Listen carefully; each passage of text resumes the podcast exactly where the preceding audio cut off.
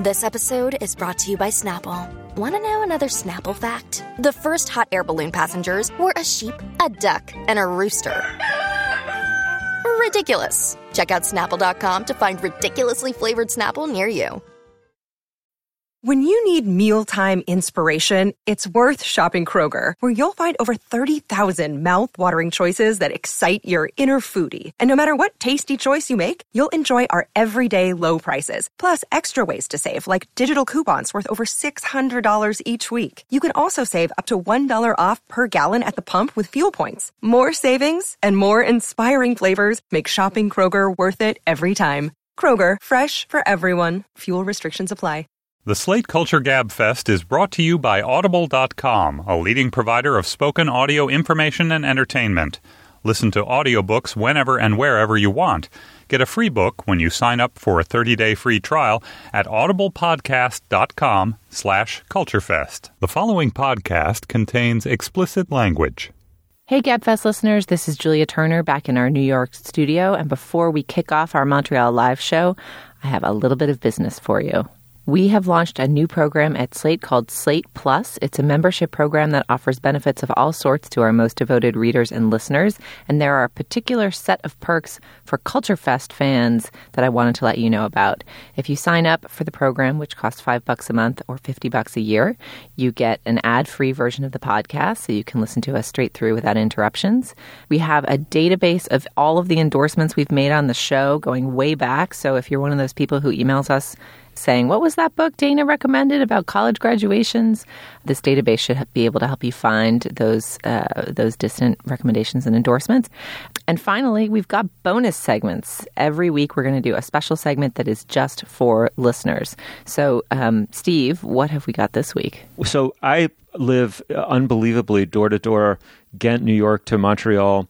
Canada only about it's a distance of only about four hours and if you you know maybe go a tiny smidge over the speed limit I bet you could do it in 345 so I drove to Montreal and one incentive to huge incentive to do that is my very favorite spot to sit and have a cup of coffee and or a glass of wine and maybe some oysters and some pastries. Happens to be in Vergennes Vermont which is about halfway plus along the way to Montreal and uh, so I decided to bring a mic and a Marantz tape recorder with me and speak to the remarkable people who started this improbably beautiful and elegant little um, coffee shop in the middle of Vermont. Ooh, I'm A, super excited about your shift from uh, analytical podcast host to roving podcast reporter. That's going to be really fun to listen to. And also, I'm psyched to hear more about this place, which has been part of podcast lore for years now. So that's this week's Slate Plus bonus segment. So again, it's Slate Plus, five bucks a month, 50 bucks a year. If you sign up for the annual membership, on top of all these benefits, you get a mug. To sign up and find out more, go to slate.com slash culture plus. All right, now we're going to zip back over to Montreal and our live show.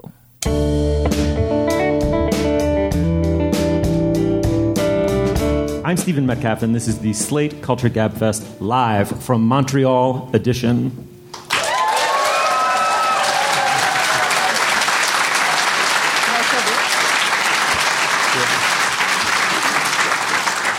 All right, I've been appointed the French translator, so I'll just say Je suis Étienne Metcalf, et ceci, c'est le Slate Culture Gab Fest. What is it? En direct de Montréal.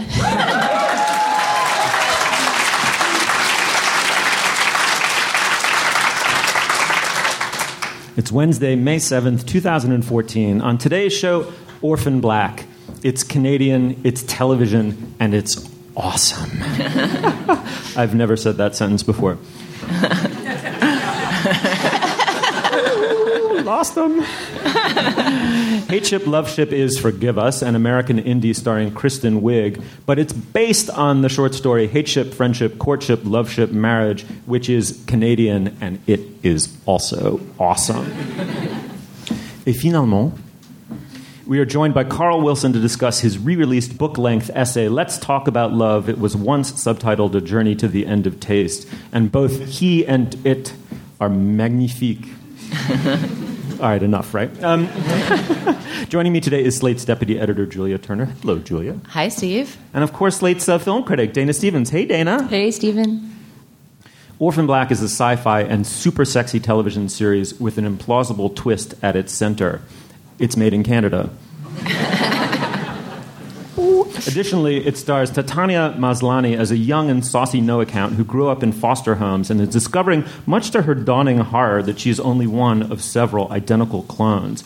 Thus, Ms. Maslany's performance iterates out into several identities and accents and personalities and is magnificent. To kick off the show, uh, and to score some much needed money, her character assumes in the pilot episode the identity of the first of her facsimiles whom she encounters. Let's, Andy, let's listen to a clip from the show. I just want some answers. Are you out of your mind? How dare you show your face in front of my children? How did you find me? German had your address. I've, I've got what you wanted. I've got a briefcase. Idiot. Do you even know who you're talking to? Hmm? Where is Beth? Uh, she's dead. What? I'm sorry she killed herself. No. No, no, she wouldn't do that. That's impossible. Oh, I'm sorry, I saw her do it. No, that can't be. I can explain, okay? My name's Sarah. I don't care who you are. Oh, Why, Lord? Why me? I never wanted any part of this. Do I wear a huge kidney sign on my back? Please, just tell me who are we to each other? Just tell me, Julia, who are we to each other? Well, before we get too far into the show, I'm curious because here we are in Canada talking about this Canadian show. How many of you guys have seen Orphan Black? Applause. Applause. Yeah, make as much noise. I'm going to call that like 40% of the room, 50% of the room. It sounds like 40%. How many of you like it? Lovely and enthusiastic 40%. All right. So in that clip we just heard, uh, we heard the amazing Tatiana Maslany playing the, the prime character of the show, a sort of ne'er do well called Sarah, surprising one of her clones, a soccer mom called Allison, and talking about the suicide of a third clone, a sort of prim cop called Beth. Um, so I'm sure that was very easy to follow for those of you who hadn't seen the show.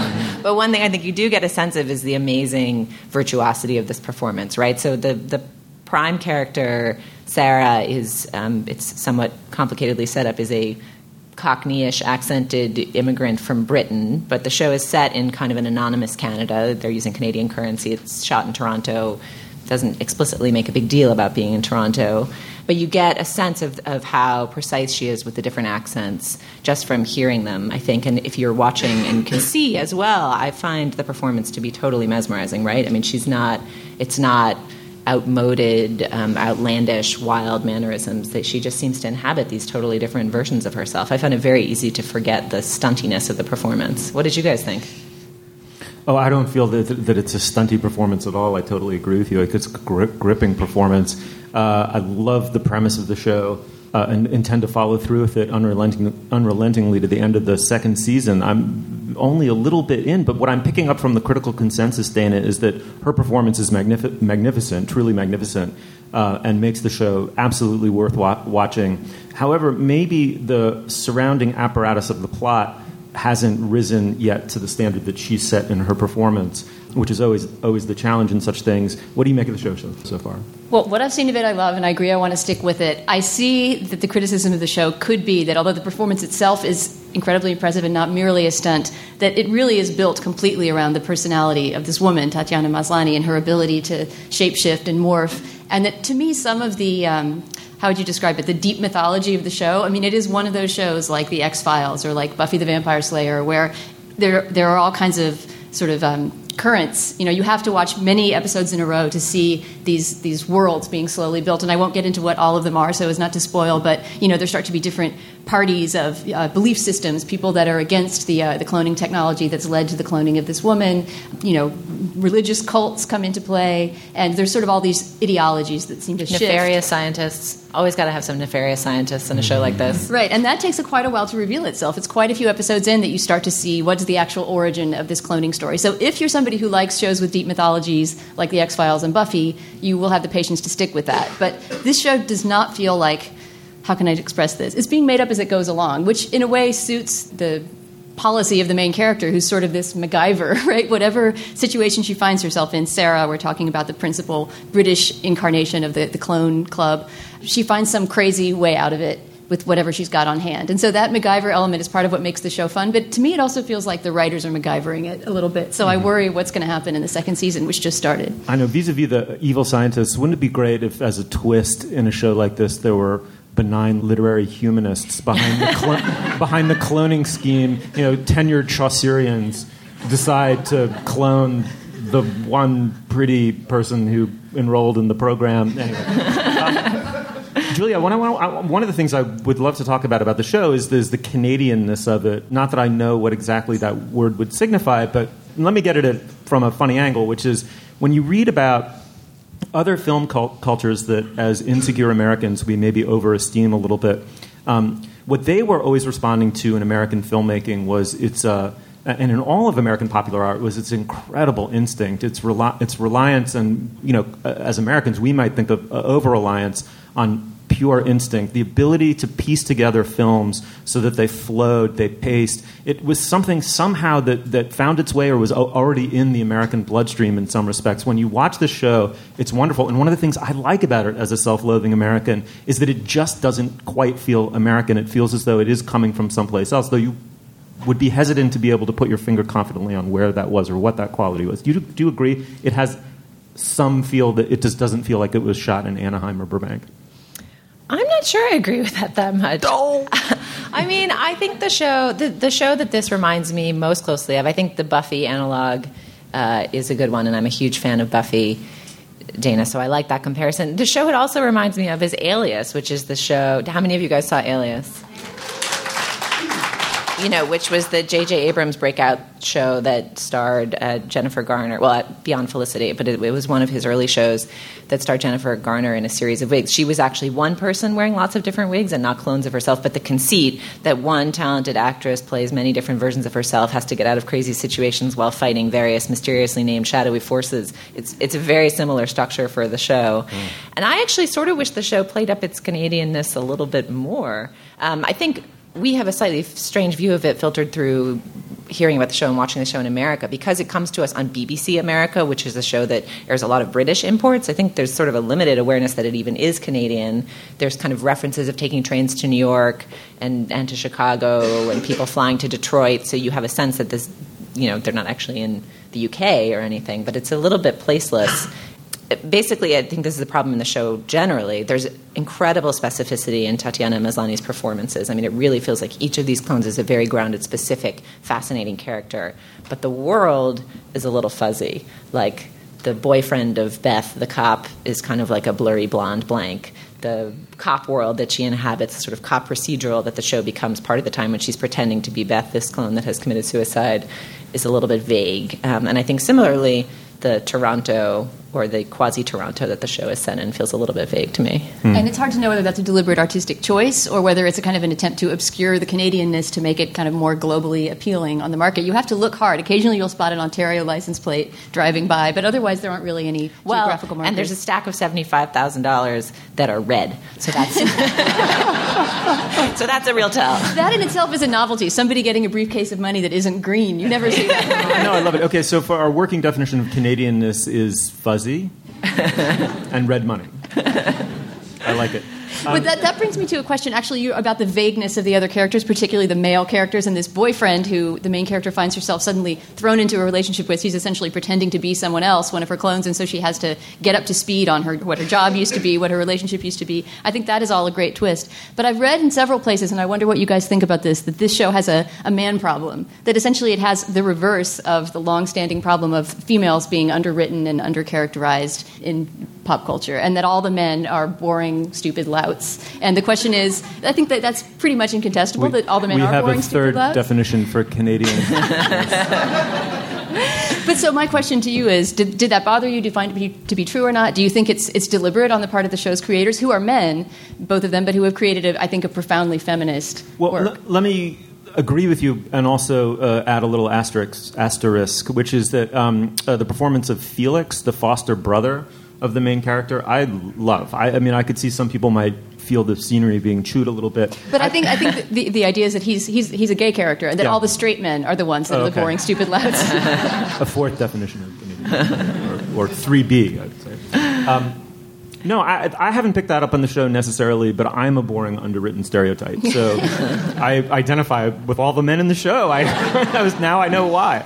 I guess the question I think is whether it's a conscious choice on the part of the show's creators and sort of part of the feminist underpinnings of the show, or it's part of the kind of MacGyver fly by night nature, and the men are just like obstacles that she must vault over, and therefore they don't have full characters. I tend to lean a little bit more towards the former theory. I think, I think the gender politics of this show are fascinating, and I think they the fact that the show is kind of fun and a little bit of like a B movie style show in the spirit of Buffy or in the spirit of Alias. I mean, Buffy and Alias are two shows that had most interesting commentary on gender politics of maybe any two TV shows I've seen in the last 10 to 15 years. I mean, it doesn't, just because the show is goofy doesn't mean it can't have smart things to say about gender. And actually, I think some of the smartest gender commentary in pop culture sometimes does come through goofy venues. So I guess I'm, I'm going to wait and see just how blank the men remain forever. But I'm, I'm kind of okay with the blank template because I'm assuming it's part of a strategy for now. yeah, I mean, it's, it feels like part of the show's language, and so insofar as I'm interested to see how the show establishes that language, I'll I'll stick with it.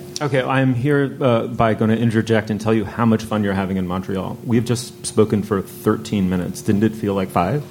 that was amazing. The show is Orphan Black. It's in if you're in if you happen to be in America. It's on something called BBC America. In Canada, it's presumably you know falling off of trees like ripe fruit.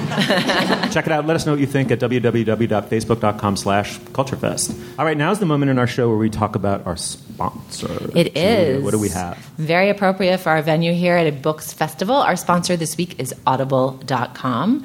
Audible, as I think our listeners know, is the internet's leading provider of spoken digital audio entertainment, and they have thousands of titles available, more than 150,000 titles, current bestsellers, classics, pretty much anything you might want to read, it's available on Audible. They also have a special deal for our listeners. If you sign up for a 30-day trial, free trial, you'll get one free audiobook so you can kind of check out the service, see how audiobooks fit into your life, and sign up for this one one book a month monthly deal.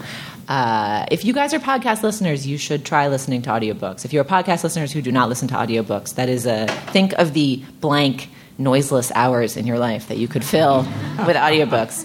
We are currently in the process of putting together the Slate Culture Gabfest bucket list. This is our list of books that if you have not read them, Steve will not sit down and have a drink with you at a bar. He'll just you'll just get the Heisman stiff arm and uh, maybe I need a hockey analogy instead of a football. Heisman. I will high stick you. Yes. Watch out. So uh, we have an addition to our Culture Gabfest bucket list this week. Steve? Yeah, we do. Um, we so we've been pioneering this. Um, it's both pretentious and utterly false theory of art, uh, which states that there are certain dyads, and one is those dyads are stark and they force a choice upon you, and that choice then tells you something about who you are. So the m- most obvious ones would be like a really obvious one from from rock and roll would be Lennon or McCartney, or you could say Beatles or the Stones. Another one would be Beethoven or Mozart. Another one would be Tolstoy or Dostoevsky. So we came up with the Austen and the Brontes, and, and I guess we'd say maybe you could, or you could say from the Brontes, you could say Wuthering Heights or Jane Eyre. This is an incredible wind-up. just, just to s- make sure I have no wind left for the final two segments, and to say that um, I think at the end of the day, when you do all the winnowing away, it's Jane Eyre by a country mile. I, I, I just without any competition. Julia, what do you what do you think? I, I just I mean I love Austen. I adore Austen, but there's something about the brooding, you know, um, passionate interiors of, of, of young Jane Eyre. Um, Julia's an Austen, Team Austen, aren't you? I'm totally Team Austen, but you're not going to goad me into saying something negative about Jane Eyre because it's not really a binary, and that is a great book. you might just goad me into putting Jane Austen on in a later week, but that, that wouldn't be the worst outcome for our listeners. No, it's true. Anyway, it is available unabridged on um, audible.com. It's a touch and go battle unto the death between Susan Ericksen and Emma Messenger and Juliet Stephen for who reads it best. Um, but they'll all be whisper synced to your voice ready device instantly, or one of them will be when you make the choice and tip the balance, and one of them prevails as the best reader of Jane Eyre. So that's Jane Eyre. Uh, for those of you who have mysterious secrets in your upstairs attics, check it out. For those of you who didn't catch that reference, definitely check it out.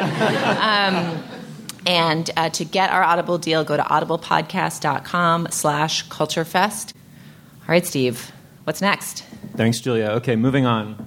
A woman approaches a station agent to inquire about shipping some furniture by rail. The man would like to flirt with her, but she treats him as little more than an information machine. He tries to read her, then decides she reminds him of a nun he once saw on television. Quote, this nun had smiled once in a while to show that her religion was supposed to make other people happy. But most of the time, she looked out at her audience as if she believed that other people were mainly in the world for her to boss around. I think that's an extraordinary sentence, and when it, you read it in the context of the Alice Munro story that it's from, it is an extraordinary, it hits you as an extraordinary sentence. The question I think we're going to grapple with in the following segment is how do you possibly transfer the virtues, the many strange and diverse virtues of that sentence from the page up onto the screen? And maybe the quick answer is you don't. Hateship, Friendship, Courtship, Loveship, Marriage is a short story, a long short story by Alice Munro. In my humble opinion, she deserved the Nobel Prize for this story alone. It has been adapted into an indie movie by director Liza Johnson and the screenwriter Mark Poirier. It stars Kristen Wiig, Guy Pearce, and Nick Nolte. He's so Nick Nolte in this movie. He embodies the Nick Noltiness of Nick Nolte more than any other Nick Nolte. Uh, no matter how many Chaucerians uh, clone him. the usual drill. Uh, the usual drill is for us to play a clip from a movie such as this one, but we can convey the tone of the film simply by saying pregnant pause. it is so filled with pregnant pauses, Dana. We couldn't really find a, a um, you know a, a, credibly listenable segment from the movie. It sounds like I'm running the movie down. It's really that I love the short story, and we'll get to all of that. I want to ask you what do you what do you think? Did you like the movie? Yeah, well, it's it is a very tall task to adapt Alice Munro. It has been done very well by Sarah Polley and Away from Her, the movie from a few years ago that was an adaptation of a, of a another story from this same collection by Munro. I think this is a less successful adaptation, but when you've got a story this good to work with and a character this good and an actress as good as Kristen Wiig is in this part, I think I, it's still something that's really worth seeing. But there's just there's something about the complexity of that story, particularly in its shifts of points of view. Right? You talk about how it starts off with you know what the station agent is thinking about the furniture shipping woman. I mean, that kind of perspectival shift is pretty hard to capture on film, and so the movie doesn't really try. It puts the order of events in chronological order, where in the story there are these all these sort of mad skips among generations and time frames, and uh, and it sort of orders it, you know, in a more mm-hmm. Hollywood friendly way, I would say. But that said, it it really does have something Munrovian about it in its um, in its spareness and its use, as you were saying, of, of, silence. You know, it's not a movie that tries to cram every minute with information and event, and I liked that about it. Uh, Julia, there has been a slow, stately unfolding of my love for Alice Munro over the last few years. And it's just growing and growing and growing and deepening and deepening and deepening. Um, some of the sentences from that story, I, I, just read the story for the first time yesterday. Uh, uh, you know, the house was full of callous desertion, of deceit. Um, you know, reading them doesn't make them sound fancy because they're not fancy. They're just perfect, uh, especially in the context of the story. I know that the story has recently come to mean something to you. You read it in a book group. Talk a little bit about the story and whether you were pleased to find it up on screen with Nick Nolte. I'm always pleased to find Nick Nolte on screen. I hadn't read very much Alice Munro until prompted by her winning the Nobel Prize. My book group uh, read this collection of stories, and we all came into book group and we're just like, what the hell have we been reading? This woman is so much better than, than anything else we've read. Um, and, and we were reading some pretty good books. And, and so I was amused. I read, uh, Lorrie Moore reviewed the, the collection for the New York Review of Books when it initially came out in the early 2000s. And she quoted another writer who said, The stories of Alice Munro make everyone else's look like the work of babies. Which is literally, I mean, I thought it was striking that. That was that, Ethan Canin, right? The yeah, author Ethan Canin yeah, said exactly. That. I thought it was striking that it was the exact same response of like, she just is operating on such a sophisticated level that you marvel at what she accomplishes, and yet her work is not. It's not showy. It's not flashy. The prose is not look at me prose. It's just incredibly lucid, and lucid into what it feels like to be in a character's mind. I mean, just the way she's able to convey interiority in fiction is mind blowing obviously film is in some ways a medium that is very good at interiority right it's all about evoking a mood and putting us in the perspective of a character and helping us get a saturated multisensory sense of the world around them and how it affects them which can evoke a sense of what it would be like to be inside their minds, but it's much less direct, I think, um, than Alice Munro I mean, uh, you know, one tactic is voiceover, which thankfully this movie does not employ, right? But uh, we're left to read a lot on Kristen Wiig's face, which. Mm. I'm curious what you thought of it. I at moments loved her performance and at moments didn't. Um, I, will address that in one second, but first I have to radically disagree with you. I mean, film is a uniquely terrible medium for conveying human interiority, right? I mean, it, it, unless you do a voiceover, which is always considered ham-handed and, and kind of a failure of the screenwriter's art in some way. It's very good at entering your inter- interiority. That's that's the technolo- That's the design of the technology. But the, to me, what always strikes me about movies, my you know my, one of my favorite art forms. I mean, I love movies, but the, but there's this incredible chasm between its ability to sort of enter the theater of your mind and the inaccessibility of the minds of the people. Um, uh, who are thinking and acting on the screen, which literature, of course, can do. It is the signal thing that literature does do. What I will say is that is that films do create a common reality between the performers that has to be living in the moment as it's captured on, on, on camera, which does make you think about how pathologically ill film actors must be because they're filming out of sequence. They're often running from a trailer and kind of memorizing their lines at the last moment. And then the, the fact that they can create emotional truth on the spot, on command, is actually kind of a terrifying skill. Um, when you think about it, I would say that Munro's defining virtue as a right. I mean, I, I, don't know enough of her work to say that as pompously as I was about to, but let me say tentatively that I think the defining virtue of her work for me so far is that it's kind of like boiling a frog especially in that story. You know, the whole thing about boiling a frog is, is you don't throw a frog in boiling water, it just bounces right out. So what you do is you stick it in lukewarm water, pleasant water, and you bring the temperature up slowly, slowly, slowly, slowly. And the frog is sitting there thinking, I'm taking a nice bath, I'm taking a nice bath, I'm so relaxed, this is great, I'm dinner. and, um, and that's how I felt about that story, is these, these slow accretions of details um, that climax in a kind of crushing pathos. I just don't think you can do that on screen. That said, now I'll answer your question. All right, I was waiting. I thought she was good in the movie.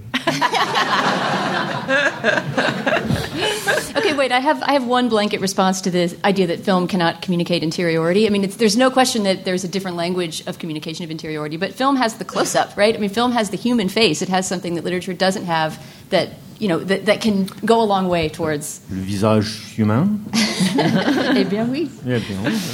And, and I think in that sense, Kristen Wiig is she's a little bit miscast in this role. If you read the story, Johanna Perry, the character she plays, who's a spinster and a housekeeper and someone who's spent her whole life in the shadow of her employers and essentially sort of has no, I don't know what you'd call it, sort of she has interiority, but she has no sort of self in a way. It, it's, it's strange to see Kristen Wiig playing that role when we associate her with so many comic characters, and you know she's got this goofy mobile face, and so there are moments that I sort of felt maybe she shouldn't have been cast. She's also a little too pretty and too young to play this this plain middle aged spinster from the story. But I thought she was a, really a revelation and fantastic in the role. It made me excited. This, along with another movie she recently made, The Skeleton Twins, coming out later this year with Bill Hader, where he plays a dramatic role as well, made me look forward to a to a career of Kristen Wiig as a dramatic actress. Mm-hmm. All right. Well, the movie is called uh, Hateship, Love Ship. Uh, show of hands. How many people have read the Alice Munro story that it's based on? Clap. Don't show of hands. Clap.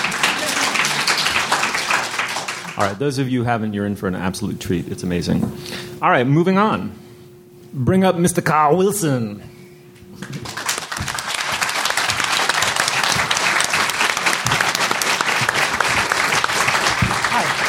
Hey, welcome. All right, before we properly introduce Carl and get into the segment, I thought it would be important maybe, Andy, if maybe we could set the mood a little with something maybe a little obscure, maybe très intime, you know, maybe even something placating to Dana and her nerves because she hasn't had her morning eye opener yet. You know, maybe a little Malaysian bird song or something. What do you have?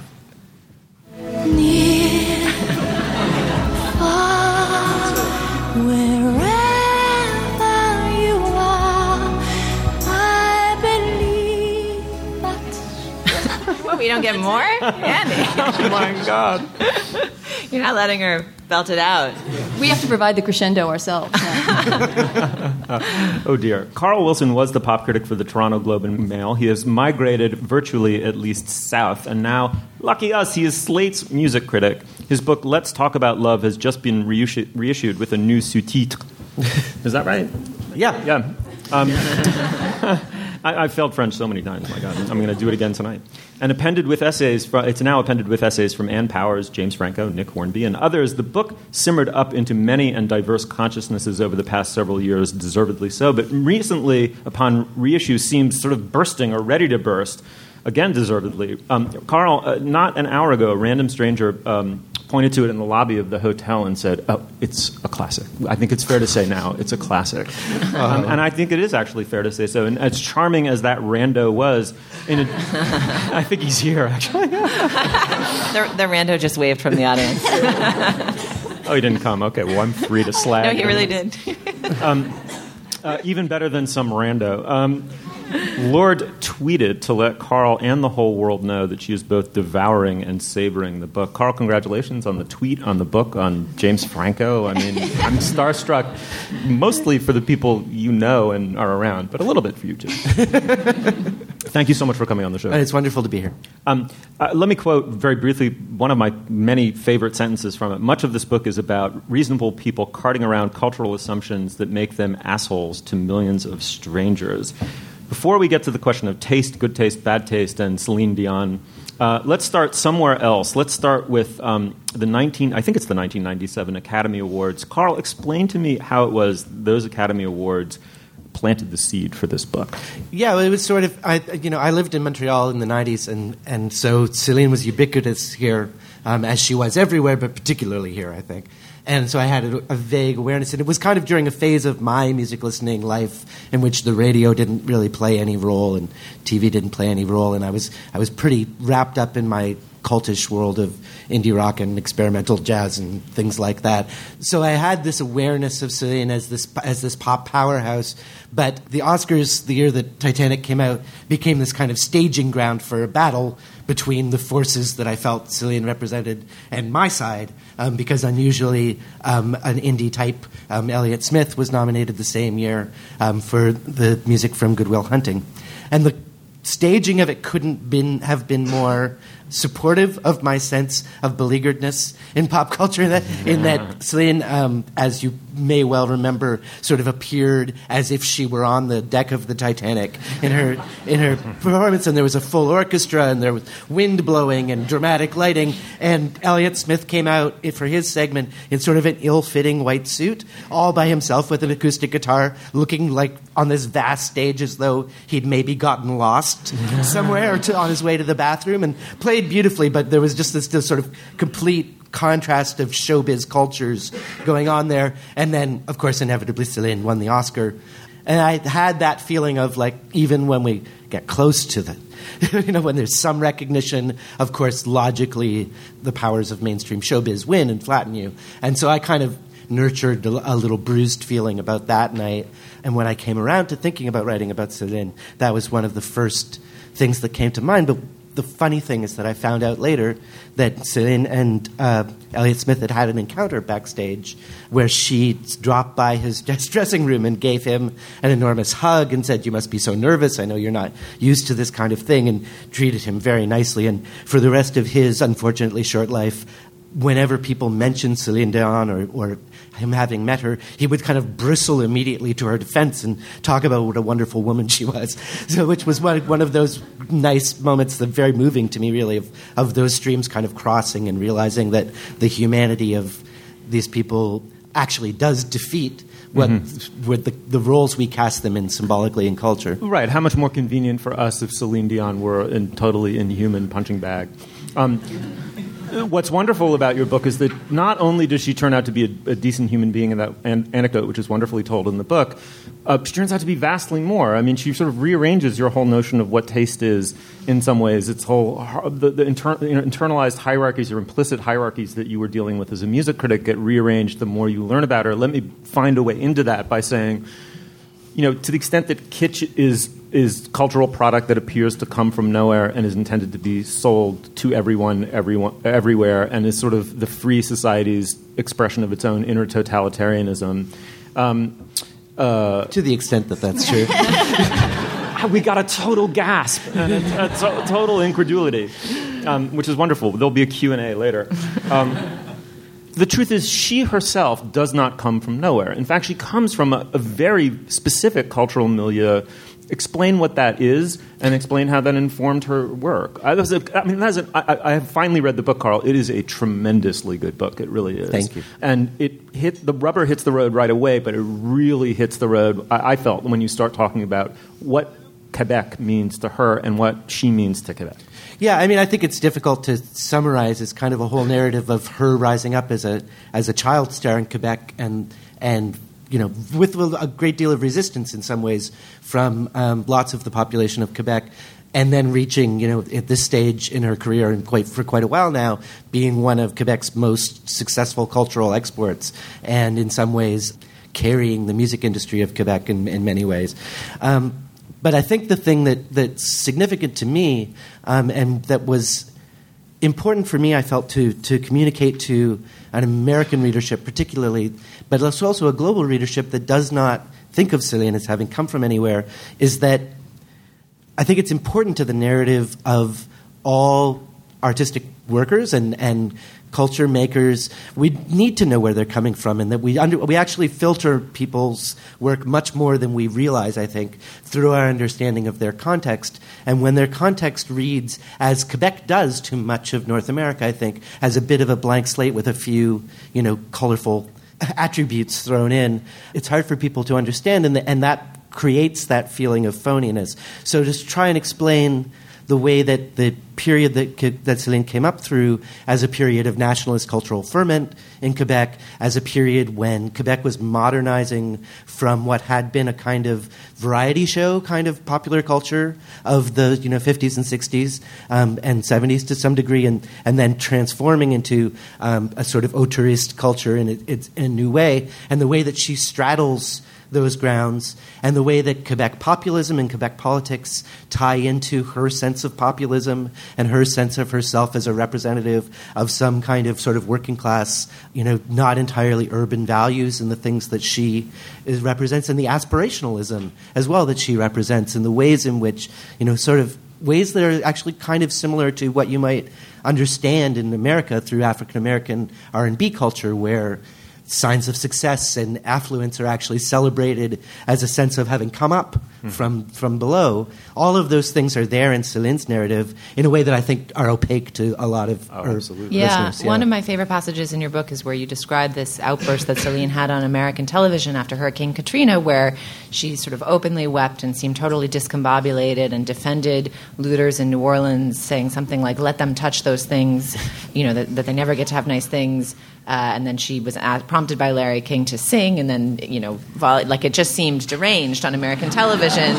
like, who is this random white lady? Like, what is she doing? And and you know, to read this chapter and see kind of the connection that Montreal feels with this, you know, sort of fellow French city in North America that failed to preserve its French culture in the same way as Montreal, the, the kind of class politics implicit in her narrative. To me, it was utterly eye opening.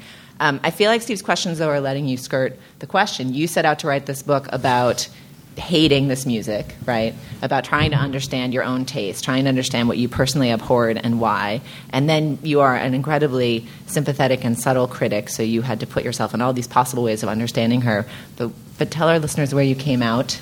Well, you know, I mean, at this point, you know, with the, with the publication of this new edition, it feels like a rounding of that process, but it also means that I've sort of been living with Celine for seven years or so. so I find it hard now to even say what my relationship is to her. I felt at the end of the book that what had happened is that um, I'd certainly come to understand where she stood as a figure in showbiz and what kind of work she was doing, and realizing that that has a kind of enormous history of this kind of big sentimental music made in, in North American pop, and it often isn't the stuff that gets canonized and enthroned. And coming to put her in that place made her much more assimilable to me. And at the end, what I felt like was that I came to appreciate a lot of her music, but not all of it. Some of it still seemed kind of not sure footed to me and a little awkward. Um, but a lot of it is really beautifully produced, and you kind of have to dig into the catalog, and especially the French catalog actually like is a bit of a cut above the English one. So I so I became sort of a partial fan, um, but I also became really attached to her. I felt as kind of a character um, that she, you know, from what I had found kind of indecipherable, she actually became really endeared to me as you know, in actually in her misunderstoodness and all of these things, as well as, as just kind of a sense of um, a sense of a, a kind of brave, get out there, be yourself, be as, be your biggest self character in pop culture, and and that and that really um, became my attachment. But I think that one of the things that's important doing this kind of exercise, you know, one of the the cheap answer would be to be then I came to completely appreciate her, and I'm a big fan, and mm-hmm. all of these things. And I think that that's a little bit, you know, a lot of what the book talks about is how who we are in our identities and how we form ourselves kind of determines in many ways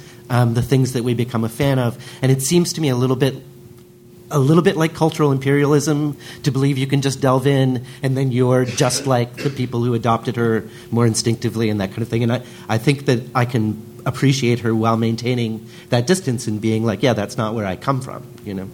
Yeah, I mean, to, to move beyond Céline, if such a thing is possible, au-delà de Céline. Um, the, the, the thing I took away from your book that's really influenced, I think, the way I work as a critic and also just experience culture as a consumer is this idea of taste as a kind of defense mechanism, a cultural defense mechanism and a psychological defense mechanism, and the way that, and I wrote this down because it was such a good quote, critical authority depends on the power to exclude, you say, right? And you also quote, I think, Paul Valéry saying, every like is made of a thousand dislikes. And that is just something that comes up so much in every conversation about culture that you have. And once you start to become aware of it in the way that this book made me aware of it, it really does sort of change your identification with what it is you love. I wonder if you could speak to that at all, or if other other people have told you that that has stayed with them. Um, to some degree, yeah. I mean, I mean, it, you've just stated it really well. So in some ways, I feel redundant responding. Um, but yeah, that sense of you know that we're not aware of when we're sort of, especially in adolescence, I think forming ourselves culturally.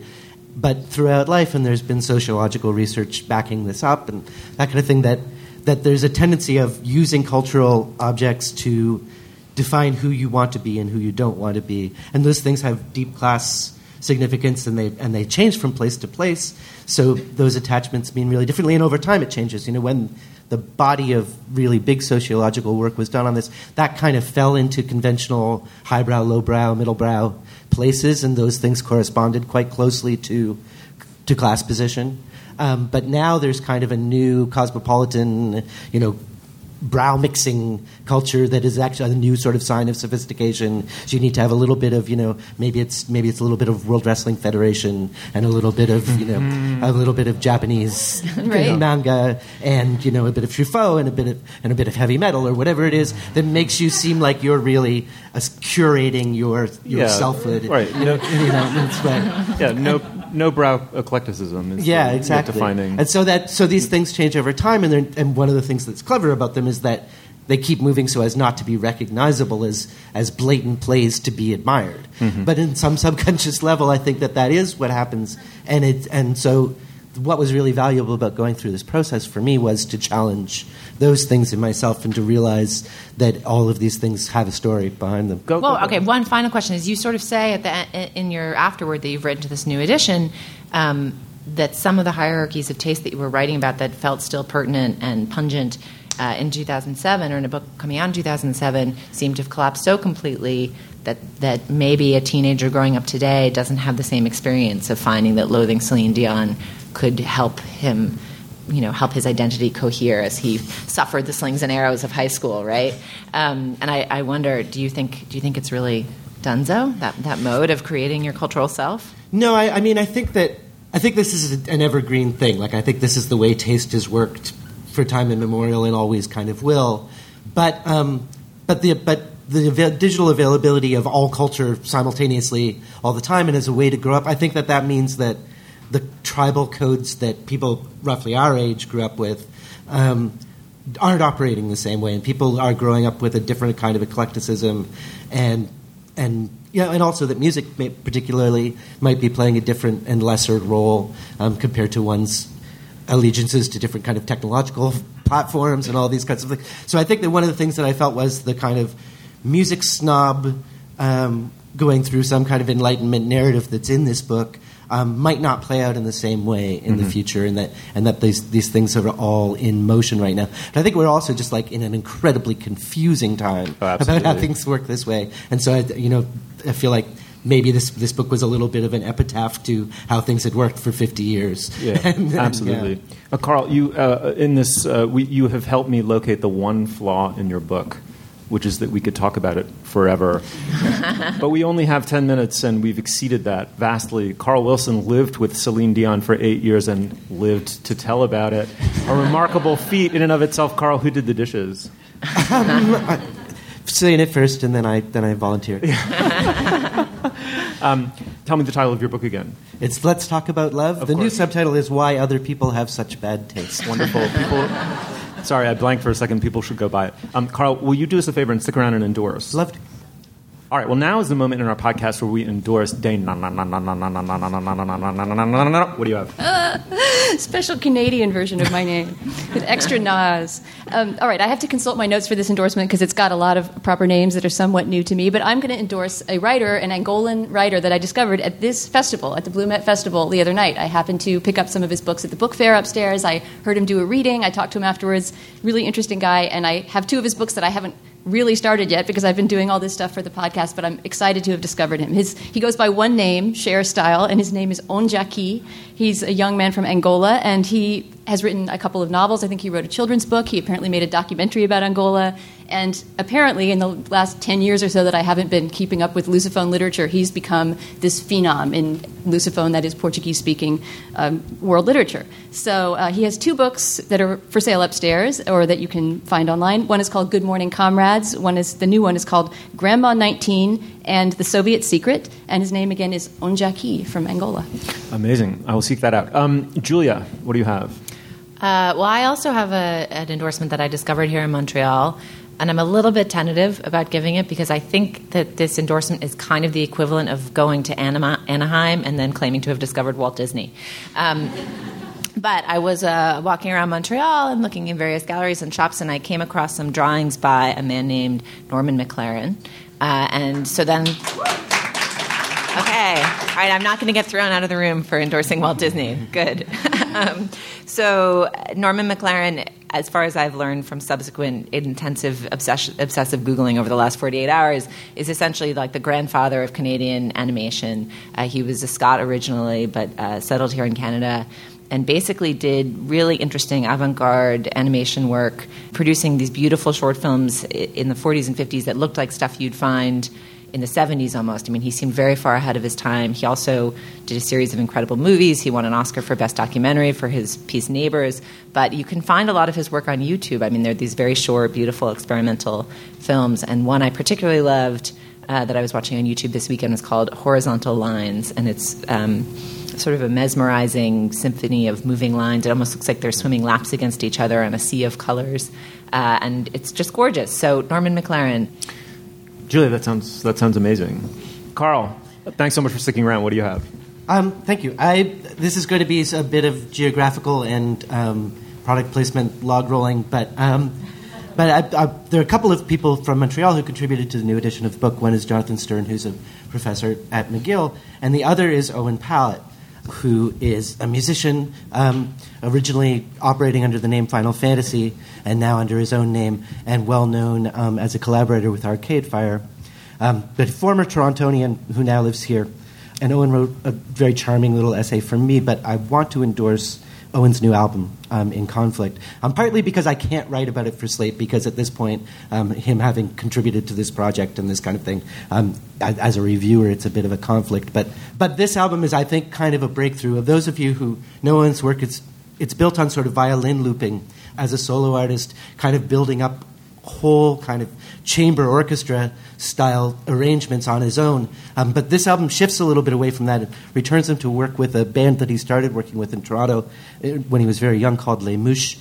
And so there's this live band feel, but there's also an orchestra. He doesn't pick up the violin very often in it, but it kind of breaks through to a new level of emotional frankness and um, a, a lot of treatment of both um, queer issues, um, transgender issues, things that he and friends have been through, but also I think just kind of a coming of age in some ways as this kind of prodigy artist reaching a point where he's suddenly finding a more direct voice. And, and the album is, to me, incredibly moving and, and also virtuosic in the way that all of his work is. Um, so I really um, think that people should seek out In Conflict, which I believe is coming out um, this week Hmm. in Canada at least, and I think in the States as well. Fantastic. Thank you so much.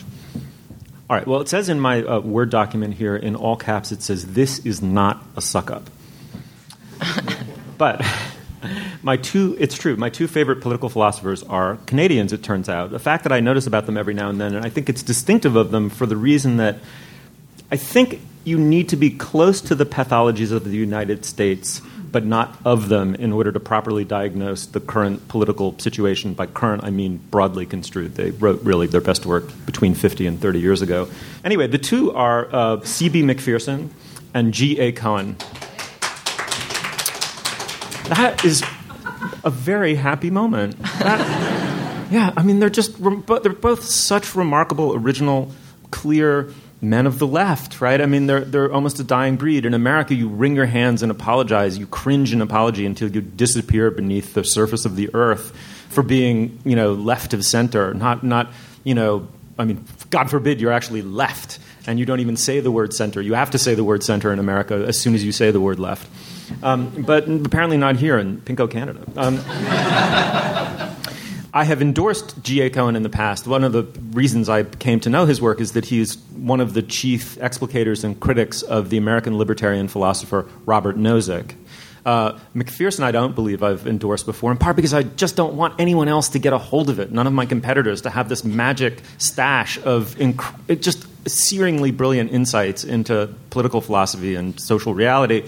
Um, my favorite book of Macpherson's is probably his most famous, uh, is The Political Theory of Possessive Individual, Individualism from Hobbes to Locke. And for those of you who don't care about these kinds of things, I can hear your brain going to sleep when I read that title. However, what I want to say is that his analysis of Hobbes and Locke are so gripping, they feel he implants a sense of intellectual mystery in your head so uh, that you and you want that mystery solved so badly that you read these things almost like gripping thrillers and he gets to the solution. I mean he really says how could locke have believed this? Like how could anyone believe this? And not only that i mean locke is the foundational philosopher of our fucking culture. It's not like he's just some guy who thought some stuff and maybe to pass you know 90 minutes in a seminar we should think about it. I mean he is he is literally the thinker whose words flow into the declaration of independence and there's something essentially false about those words or the concepts behind them there, there are many ringingly true and beautiful and almost transcendently beautiful things about them. But there are many false things about them, and we live those falsehoods in the United States. So it was an act of, to my mind, total revelatory genius for someone to have reread Locke with the degree of originality that he did. So that is my endorsement here in Canada. That sounds awesome. Uh, I think we did a show. Seems that way. Dana, thank you so much. Thank you, Steve. Julia, a total delight. Thank you. Thanks, Steve. Carl, thanks so much for coming on the show. Many more to follow, I hope. Thank you. You'll find links to some of the things we talked about today at our show page, slate.com slash culturefest, and you can email us at culturefest at slate.com or drop us a note at our Facebook page, facebook.com slash culturefest. Our producer is Ann Heppermann, our intern is Anna Scheckman, the executive producer of Slate Podcast is Andy Bowers, and our Twitter feed is Slate Cultfest. For Dana Stevens and Julia Turner, and this week, blessedly, Carl Wilson, I'm Stephen Metcalf. Thanks so much for joining us. We'll see you soon.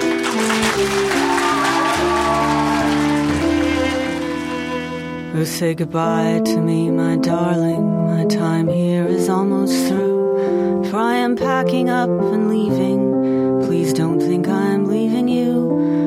Apartment rests above the country's largest oil slick. The air's too long, been my undoing. Dust and mold make me sick. The sewage plant that's always spewing dust and blocks from this park bench. Some nights it smells like cherry candy just to cover up the stench.